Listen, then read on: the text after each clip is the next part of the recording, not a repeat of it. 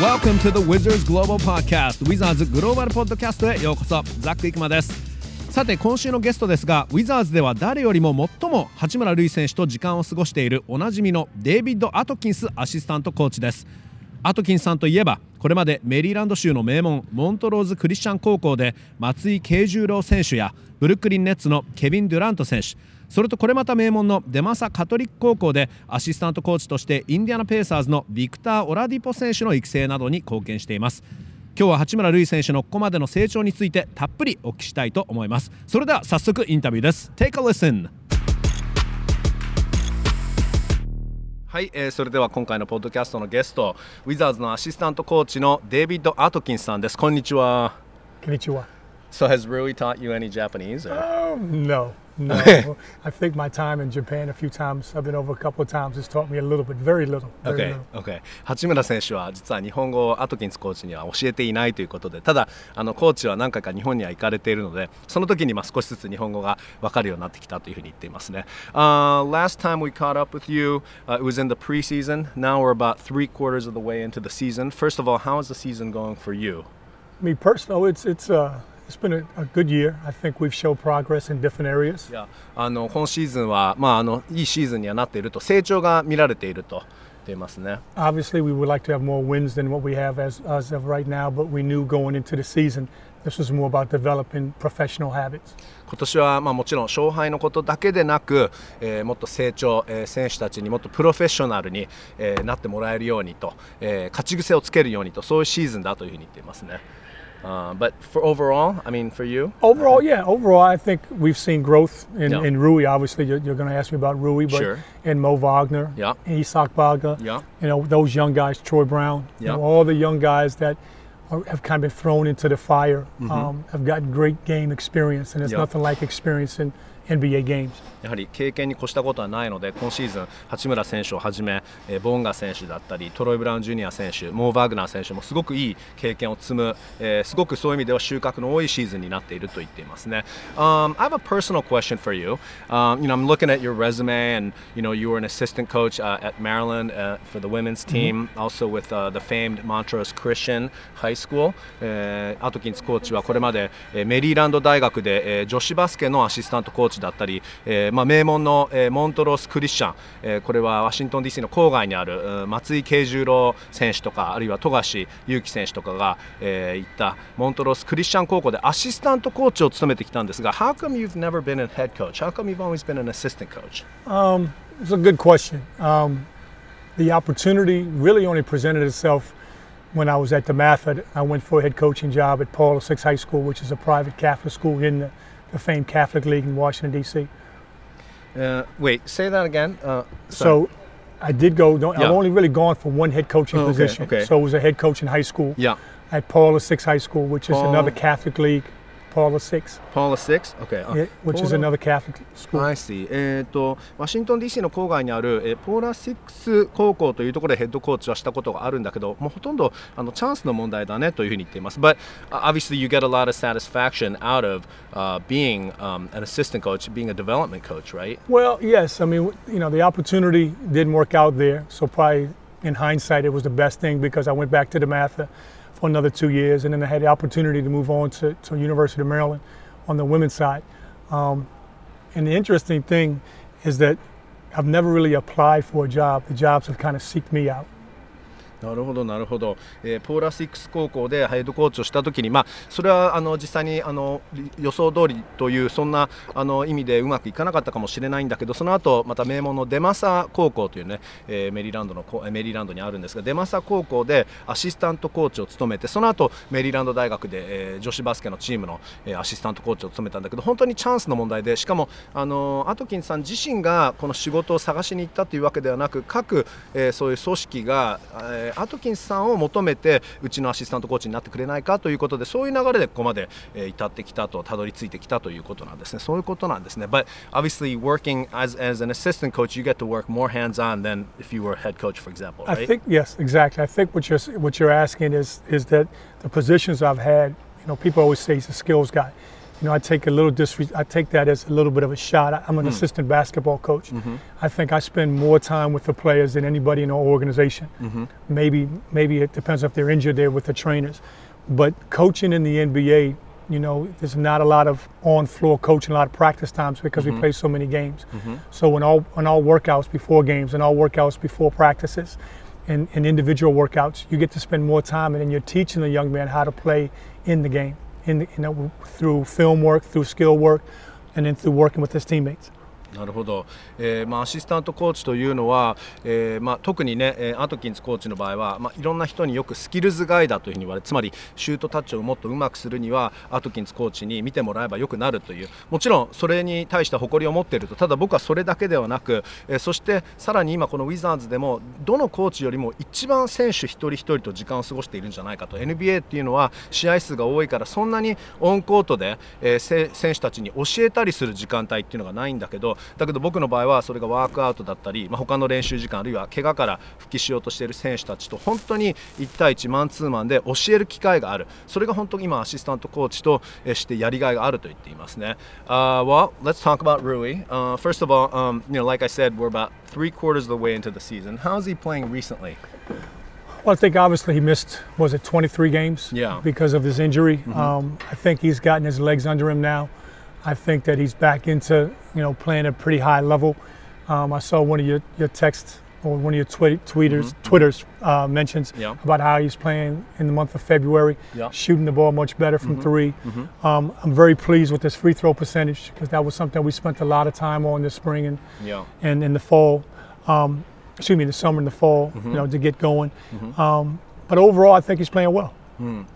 Eh, ここまでの八村選手の、えープレー、まあ、最近のプレーを見て、えーまあ、もちろん23試合の離脱もあったと。で、まあ、最近、本当にえーコンディションも整ってきたんじゃないかなということで非常にハイレベルでプレーができていると、えーまあ、何よりもフリースローの、えー成功率が非常にいいと。He's shooting、uh, over 80% I think free throw 83 percentage. 83% 83%ですからね。それ特にあのプリシーズン there was a game against it was like Milwaukee in the preseason. He was um, one for eight right?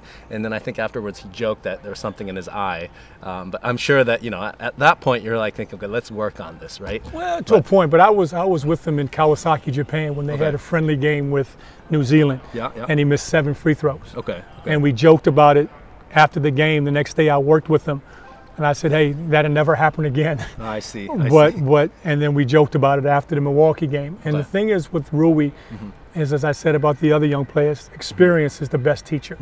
And so him getting to the line, and, and now he's he's slowing himself down. He's got a good routine, um, and he's making his free throws.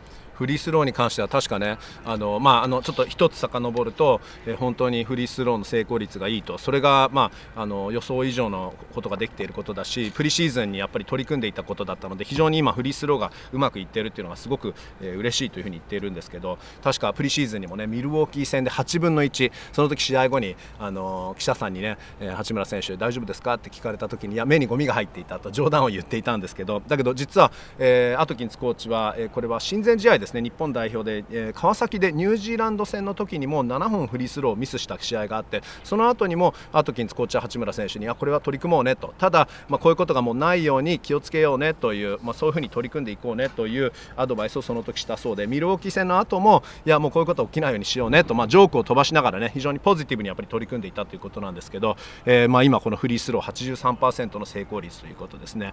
Um, what stands out, you know, I know he missed 23 games. His free throw percentage is uh, really good, and actually his shooting touch overall is good. He's played 38 games. Uh, Rui is averaging 14 points a game, six rebounds a game. Uh, what stands out most about his rookie season?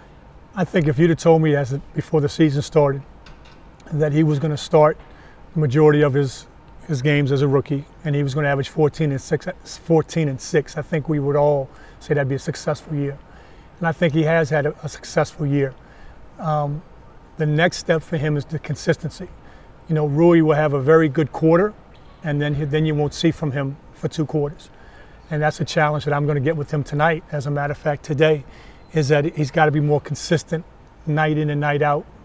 Possession it goes from night in and night out, quarter by quarter, possession by possession. I see. Really breaking it down like that. Yeah. I mean, what, なるほど。Okay. いやあちょっと訳しますねあのシーズン前にもし八村選手が、えー、38試合全試合スタメンでで1試合平均14得点1試合えー6リバウンド、えーまあ、それが、えー平均できていればもう非常にいいシーズンだと言えただろうとで確かにいいシーズンなんだけど今何を求めているかというと安定性だと言っているんですよね。でしかもそれはあのある試合で、まあ、確かによくあることですよね、序盤にいいプレーをしてでちょっとその後オフェンスから消えてしまうこと、えーそういうことを防ぎたいと。え1つのクォーターで活躍をした後に2、3クォーター消えてしまう傾向がある、それを1試合を通して活躍してほしいと、まあ、それはねあのスコット・ブルックスヘッドコーチも言ってきたことなんですが、えー今、何を言っていることは、1試合1試合をまず大切にすること。さらに細かく言うとクォータークォーター1つ1つのクォーターを大事にすること。さらに1つ1つのポゼッションを大事にすること。そこまで、えー細かくやっぱり、えー集中していきたいと言っていますね。So you're breaking it down like that possession to possession.What is the reason he does sometimes I guess disappear um, you know from the offense at times in the game I wouldn't say just disappear from the offense. I'd say No. disappear from the game. Wow okay And and and you know, not to be too harsh, but mm-hmm. that's the reality. I mean, these players are so good. If you looked out on the court in Portland, mm-hmm. you know, you had Damian Lillard, you had C.J. McCollum, you know, mm-hmm. one All Star, should be two All Stars, and a Hall of Famer, and Carmelo Anthony. And then you had you know Whiteside, who was a it was an All Star. So Sure. You're going against grown men. You're mm-hmm. going against guys that have had hundreds of games in the NBA, mm-hmm. and he's gotten what has he played? 50 games. 38 38, yeah. excuse me, Yeah. 38. Yeah. He'll play, you know, about 50 by the season's end. And so he's got a lot to learn, and he's got a lot to understand that every night somebody's coming coming for him and mm-hmm. going to go at him. なるほど。そのなぜじゃあ1クォーターですごく活躍できてもその後場合によってはちょっとオフェンスから消えてしまうことがあるのかということを聞くといやオフェンスだけじゃないんだよと。厳しくは言いたくないけどオフェンスだけじゃなくていろんなエリアオフェンス以外のところでも、まあ、ちょっとそこはあの中心あのチームの貢献度から消えてしまうことがあると。それはなぜ起きているのかというとやっぱりそれは他の選手周りの選手が優れているからだということで例えばポートランド戦でもなんだかんだそのデイミアン・リラード複数のオールスターに行っていますね。そして、えーまあ、オールスターに行ってもおかしくない、えー CJ マッカラムだったり、えーオールスターのハッサン・ホワイトサイドだったりあるいは八村選手の憧れの、えーでいずれは殿堂入りするだろうというカーメラ・アンソニーさんなんかもいて、まあ、それで彼らはもう何百試合も経験しているうん一方、八村選手はまだ38試合まだまだそういう経験の部分で学ぶところがあってそういう部分でやっぱり1試合を通して安定したプレーができないんじゃないかなというふうに言っていますね。Um, what other areas of his game do you think that maybe he could develop on? You talk about consistency throughout a game. Um, his three-point shooting has been really good recently. Uh, his defense, I think, has gotten a lot better. Well, Uh, depends- rebounding, I don't know. What do you think? The biggest thing now is the rebounding piece. Okay. Is the rebounding pieces, if you break it down, um, not to be too harsh, but he didn't Yeah. have a rebound in the second half in Portland. Okay. That's a problem. Okay. And when you're playing the four and then you're playing the five, he had, we had him playing the five. Sure. So that's something, rebound is all energy and effort. Okay. And, and that's something that I'm going to show him today with some, some tough love and tough video. I is see. that that's unacceptable I to have see. to have six rebounds at halftime and none in the second half. I see. And I know this is about Rui, but it's, it's Sure. also, you know, I, I would be doing him a disservice if I didn't coach this and teach this. Okay. And let's go back to Portland. What did Portland do the very first two plays of the game, first two quarters of the game?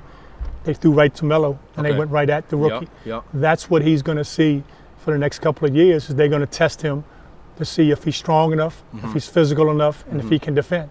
Mm-hmm. And that's that's just that's just part of learning the NBA and growing in the NBA. And at times, Rui has done a great job, as mm-hmm. most rookies have. And at times, he's been he's had a tough time with it. Hmm, I see.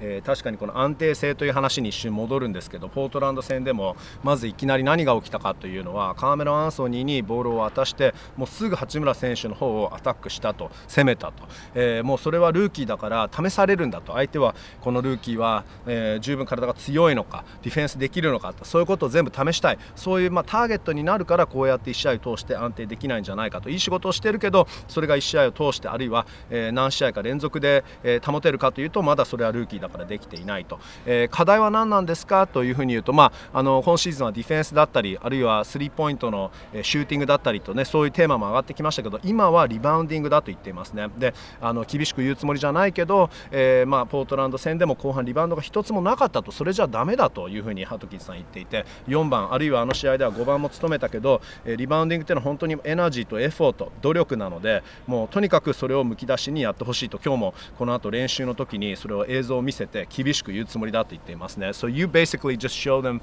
the players, not just Rui, but film, and then go, hey, this is this is what this was good, but this was not good. That's yeah. you do that a lot. Well, all the coaches, you know, every every coach, every yeah. assistant coach has players that he's responsible for yeah.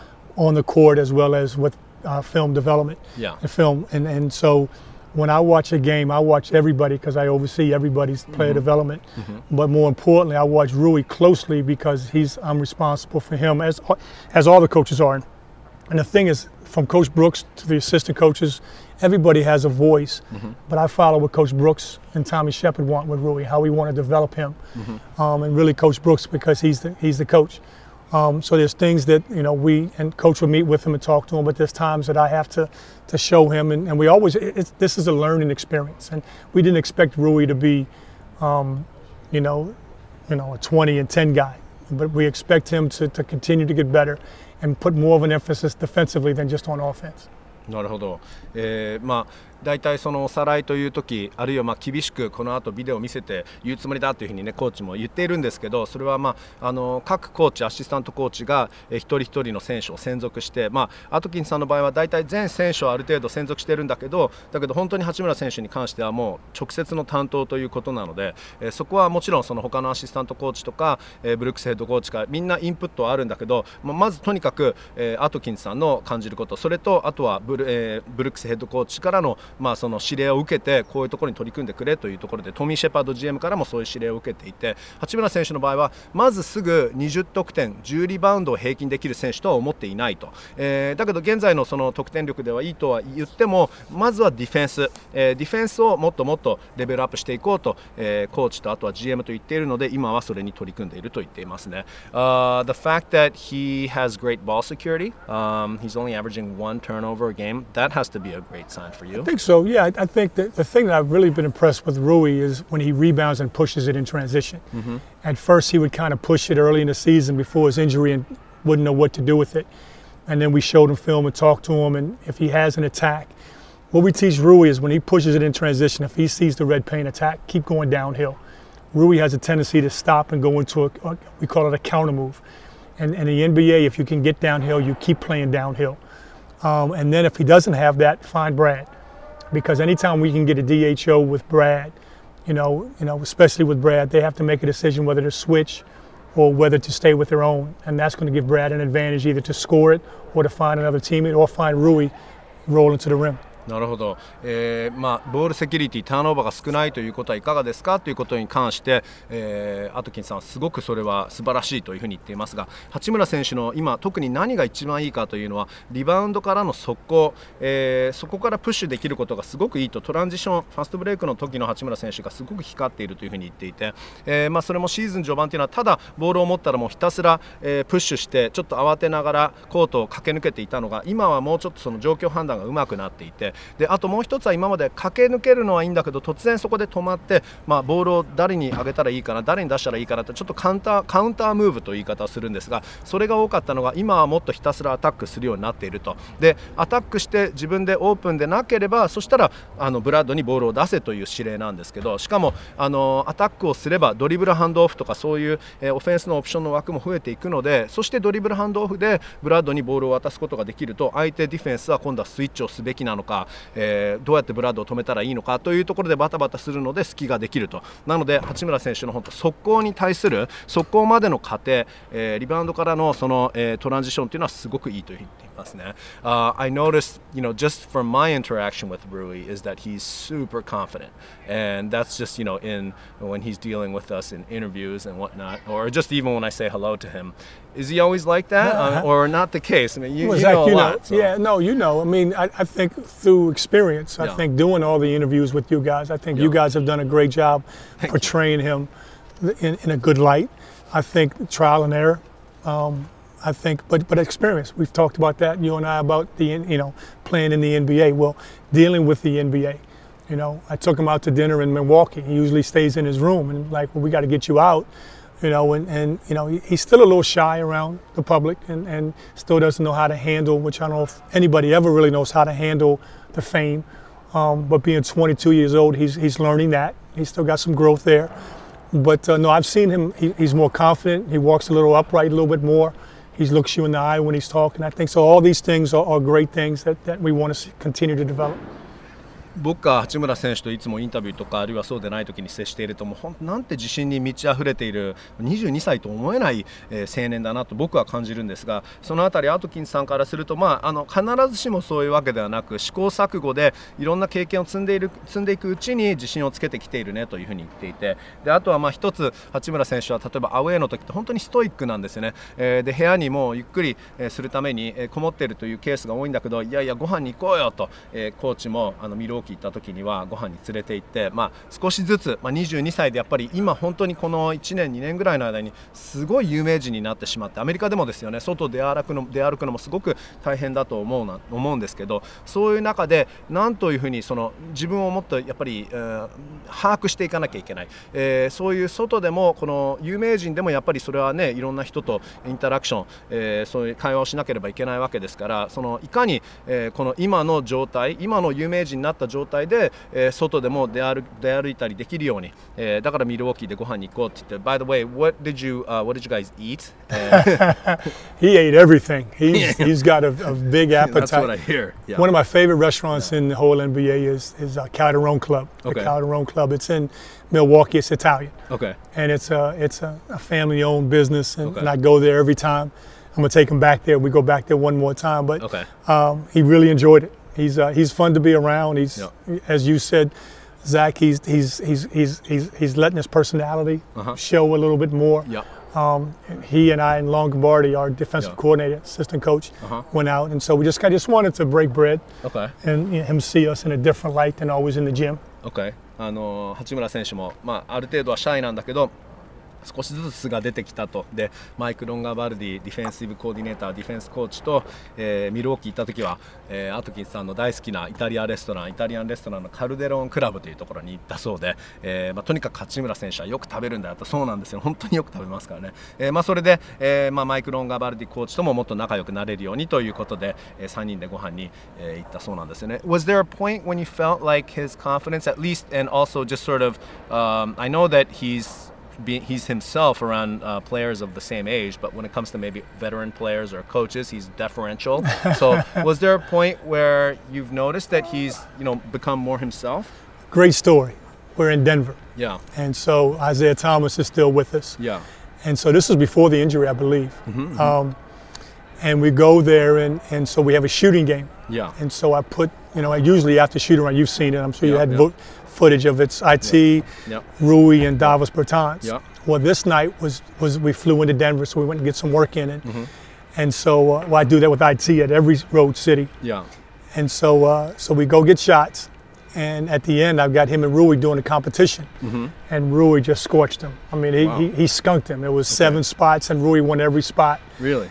And but he would, I, I was the one talking trash to Isaiah. Okay. Rui wouldn't say anything. Okay. But behind Isaiah's back, Rui would do like this. but he wouldn't do it in front of okay, Isaiah. Okay. And Isaiah was because he was getting angry at me. Yeah. Because I was I was you know. Yeah. I, I love IT. IT yeah. is one of my favorite players yeah. of all time yeah. to work with.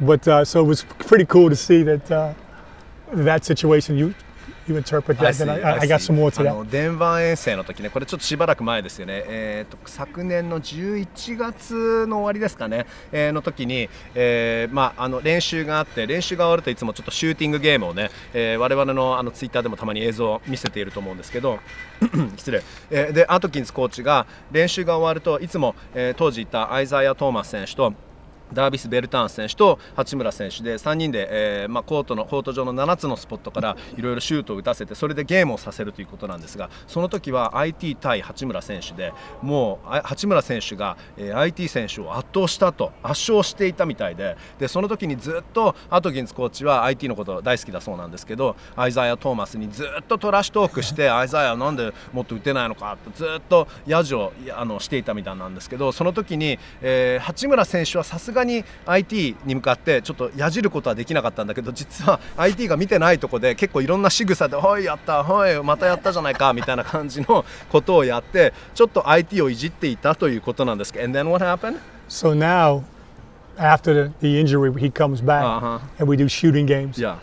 And so when Rui shoots well, he says he would say, "It, remember Denver? Do you uh, remember Denver?" I see, I see. So he'll rub it in his face. He was rubbing it in his face, I but see. I think that's the growth Nice. I think he feels more confident. I, mm-hmm. He feels more confident on the court. Mm-hmm. He feels more confident, you know, mm-hmm. in the arenas. Yep. Um, he feels more confident in his interviews, as you said. Sure. That's just experience. I think the I think he's just going to keep getting better and better. なるほど。その自信があるいはその素がもっと出てきたとか、あるいはその本当、えー、もっと自信を見せるようになったっていうのはもう単純に経験の問題であって、でその IT とのシューティングゲームとかをやった後に、まあ怪我から戻ってきた時まだアイザー・トーマス選手がいる時に、えー、必ずそうシューティングゲームをやって八村選手が勝ってると必ず八村選手は IT に向かってリメンバーデンバーってデンバー覚えてるか？デンバー覚えてるか？って必必ずヤジを言うようになってそれでまああの IT さんにも確かにでもね IT さんには雑用係にさせられてましたからね。でもアイザヤ・トーマスさんに八村選手がヤジを言えるようになってそれで何か本当にここでまた一皮向けて、えー、ベテランに対してもまあずうずうしくもなくですよね、えー、そうやってカジュアルに話しかけることができるようになったと、まあ、それで、えー、まあ自信がもっと素が出てきたと、まあ、今後もっとそういう風になって、えー、もっともっとチームにねそういう意味でもチームの輪に入って、えー、それで貢献できればというふうに言っていますね。Um, going forward, um, you know, I know obviously he's a number nine pick overall. So from a franchise point of view, I mean, you're looking to keep this guy forever, and hopefully he contributes forever at a high level. But I mean, realistically, now you have an idea of what kind of player he really is on the court. What kind of player, what kind of ceiling does he have? We think. I think that was one of the first questions you asked me when we met mm-hmm. in preseason. Yeah. I think the ceiling is is limitless with mm-hmm. him. Um, you know, I, I, think this year is going to be a, is obviously a tremendous experience, tremendous learning experience for him. Mm-hmm. Obviously, he's got to get stronger. Mm-hmm. He's done a really good job of, of seeking out Blair, our strength coach. Mm-hmm. You know, he's got to put muscle on that 22 year old frame. More muscle, okay. Yeah, he's got to get, mm-hmm. you know, I, I, don't know, I, I don't like to put weight on a guy, mm-hmm, but mm-hmm. he's got to get stronger. Okay. I mean, you notice that people just push him and back him down. Okay. Carmelo did that. Okay. And that's, you know, Carmelo's what, 32, 33 years old against yep. a 22 year old. Yep. That's not only, that's called man strength. And okay. so he's got to get stronger there. Okay. I think, I think eventually we're going to be able to play him at the 3 mm-hmm. um, and so that means he's got to be able to get lower and be able to move his feet and keep – quicker guards, quicker wings in front of him. Mm-hmm. Um, and as quickly as he is able to pick that up is only going to help him grow continually in his, his development. IC 八村選手の可能性は無限だというふうに言っていますね、ただ、今はもうとにかくもっと体を強くしなければと、えー、結構これ、厳しい注文だなと僕も実は思うんですけど、えー、だけど、あのまあ、ブレア・オドノバンさんというストレンスコーチと、えー、もっとワークアウトして、もっともっとウェイトをやって、もっと強くしなきゃいけないと、でアトキンさん自身は本当はそんなに選手一人一人に体重をつけてもっと重くするのは好きじゃないんだけど、だけどやっぱりカーメロ・アンソニーとのマッチアップを見ると、そこはカーメロさん32歳、33歳、えー、マンストレンスとという言い方、もう本当の男の強さという言い方。大人の強さという言い方をアトキンさん言っているんですがまだ八村選手にはそれがないので、えー、もっとそういう意味では体を強くしていってほしいと。いや今これだけ強いとは思うんですけどそれでもやっぱり不十分というかまだまだということなんですね。ねあとはいずれは3番でポジ3番のポジションでやってほしいからそういう意味では、えー、もっとクイックネスも必要になってくると言っています。What is the thinking of、um, maybe trying to want to use him at the three? You know, he's naturally a four, has been this whole time, but the reason being size, that strength. size. Okay. I mean, you know, and, and I mean, I think, I mean, if you notice, we played him at the five against Whiteside. Sure. So I just think that his versatility mm-hmm. would be better suited. Mm-hmm. You know, I didn't think that obviously he's going to have to be more consistent mm-hmm. throughout the season from the three if he's going to play that and then be able to defend a 3 mm-hmm. But I just think that his size and, and, and his ability or lack thereof to play mm-hmm. the four. I mean, he's and you look at the fours around the league. He's got yeah. to guard LeBron James and, Yeah. and those type of guys, Kawhi Leonard. I think he can do that at times, but until he gets physically stronger, we, we feel the three. I think, I mean, it's, and it's a positionless. Sure, game. sure, sure. But I just think Sure. Mm-hmm. that the way he does things and the way he moves, he's going to be a tough matchup if he's at a three or a four. So three, four is really the same. I see. You know what I mean? But if he- Being more on the wing, he'd be even more of a matchup problem for the opponent. Well, but then if he's at the 3 Mm-hmm. Then their, their opposing team's three has to guard him. So then now we Mm-hmm. put him into the mid post.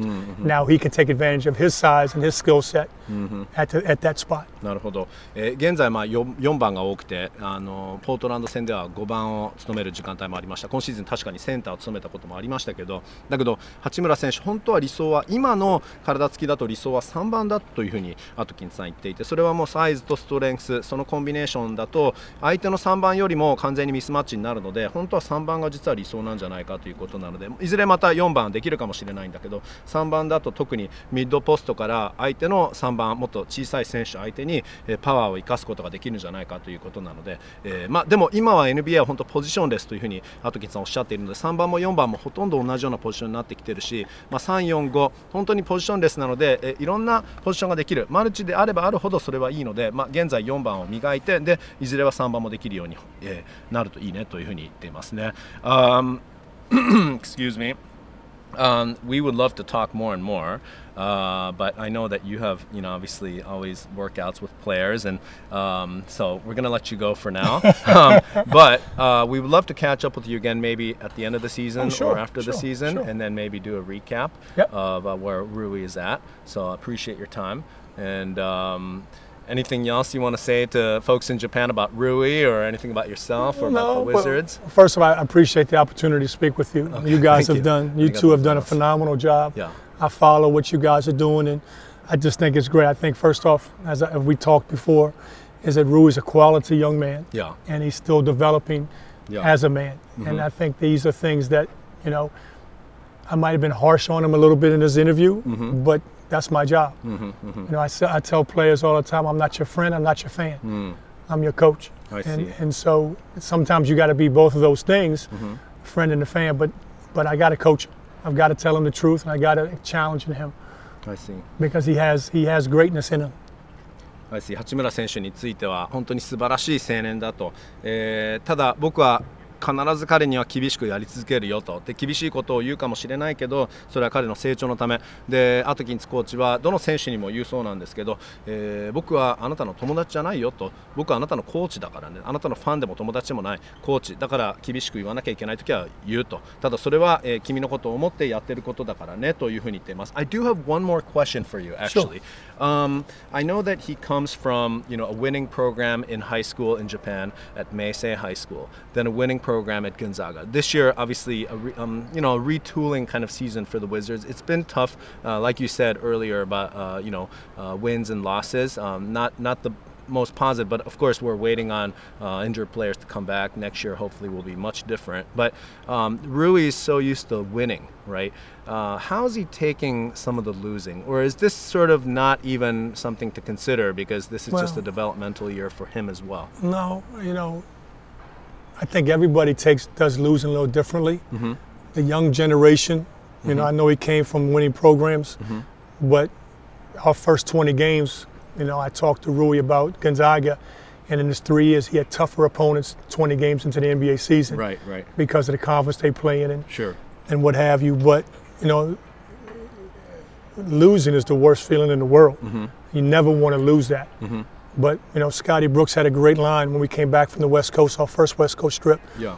We're not losing games, we're learning how to win. Okay. And I think that's a great way to put it, a great narrative on way, what we're trying to do. Mm-hmm. Uh, and that's something I think all young players have to learn that you can't, you, you learn from a loss, but you never accept it. You've got to get better. I see, I see. あの一つだけ僕最後に質問が実はあったんですけどその八村選手というのは高校時代明星高校だったりあるいはゴンザガ大学でも本当にあの上昇軍団からこのウィザーズに来て今年のウィザーズというのはやっぱりあの成長の年ということで、まあ、その勝敗の意味ではあまり、ね、いい成績を残せていない。で八村選手も試合後ってのものすごく悔しいいつも僕はその姿を見てるわけなんですけど、えーまあ、コーチからするとそれはどうやって、えーその選手たちのモチベーションを上げているとかいうあるいはそのどうここの状態を説明していてで八村選手はそれをどう受けているかということに関して、えーま、それはあの成長の一環だという言い方をしていてもちろんどの選手も負けることはものすごく悔しい。負けたくないと。だけど負けから何かもうそれをすぐ負けてはい終わりっていうそういうわけではなくやっぱりその切り替えの中でも絶対何かを得なきゃいけないと。それが今年できているんじゃないかと。であの1回目のウエストコーストの遠征から戻ってきた時あれは確かにねクリッパーズ相手にレイカーズ相手に苦しい試合とかありましたけどブルックスコーチが言った言葉がすごく、えアトキンズコーチも印象的だとおっしゃっていてそれは、えー、我々は今試合負けているんじゃなくて勝ち方を覚えているんだと。そういう時間帯、uh, We're not losing games, we're learning how to win. そうだからそれは、えー、ただ負けているだけじゃない、えー、ここから、えー、勝ち方を学んでいっているという言い方をしていてそれが今シーズンなんだということなのでそうやって八村選手にいつも声をかけているということなのでそうですね。来シーズンジョン・ウォール選手戻ってきて Now John Wall returns next year、uh, the team will be a little more whole.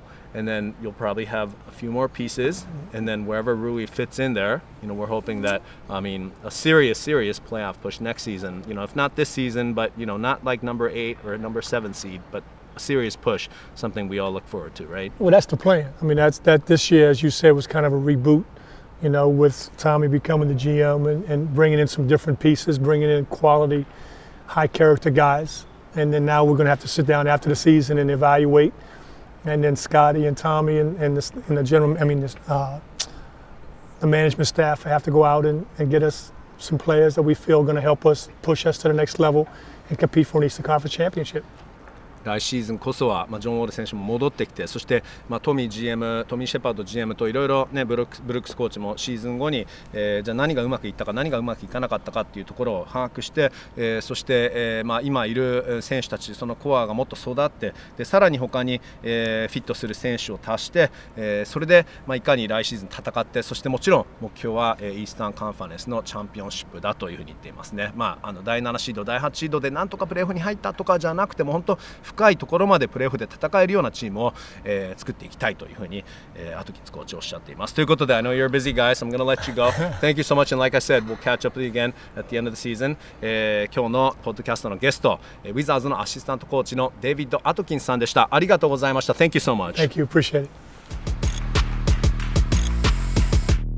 はい、というアトキンスコーチでした。いや思ったよりも厳しいコメントがありましたね、まあ、というかそれだけ八村選手に対して期待をしているということなんです。今シーズンのウィザーズ成長の年といってもなんだかんだ負けることはコーチ陣も悔しいんですよね。来シーズンはこういう戦いぶりにならないようにとなんとかしなきゃいけない。八村選手のオフェンスも大事だけどとにかくディフェンスとアートキンスコーチ言っていました。またシーズン終盤にあるいは終了後にゲストとしてお迎えしたいのでその時までの残りシーズンについて八村選手の成長をどうご覧になっているか伺うのが楽しみです。それでは皆さん今日はこの辺でお別れです。Thanks for listening to the Wizards Global Podcast また次回お会いしましょう。Goodbye!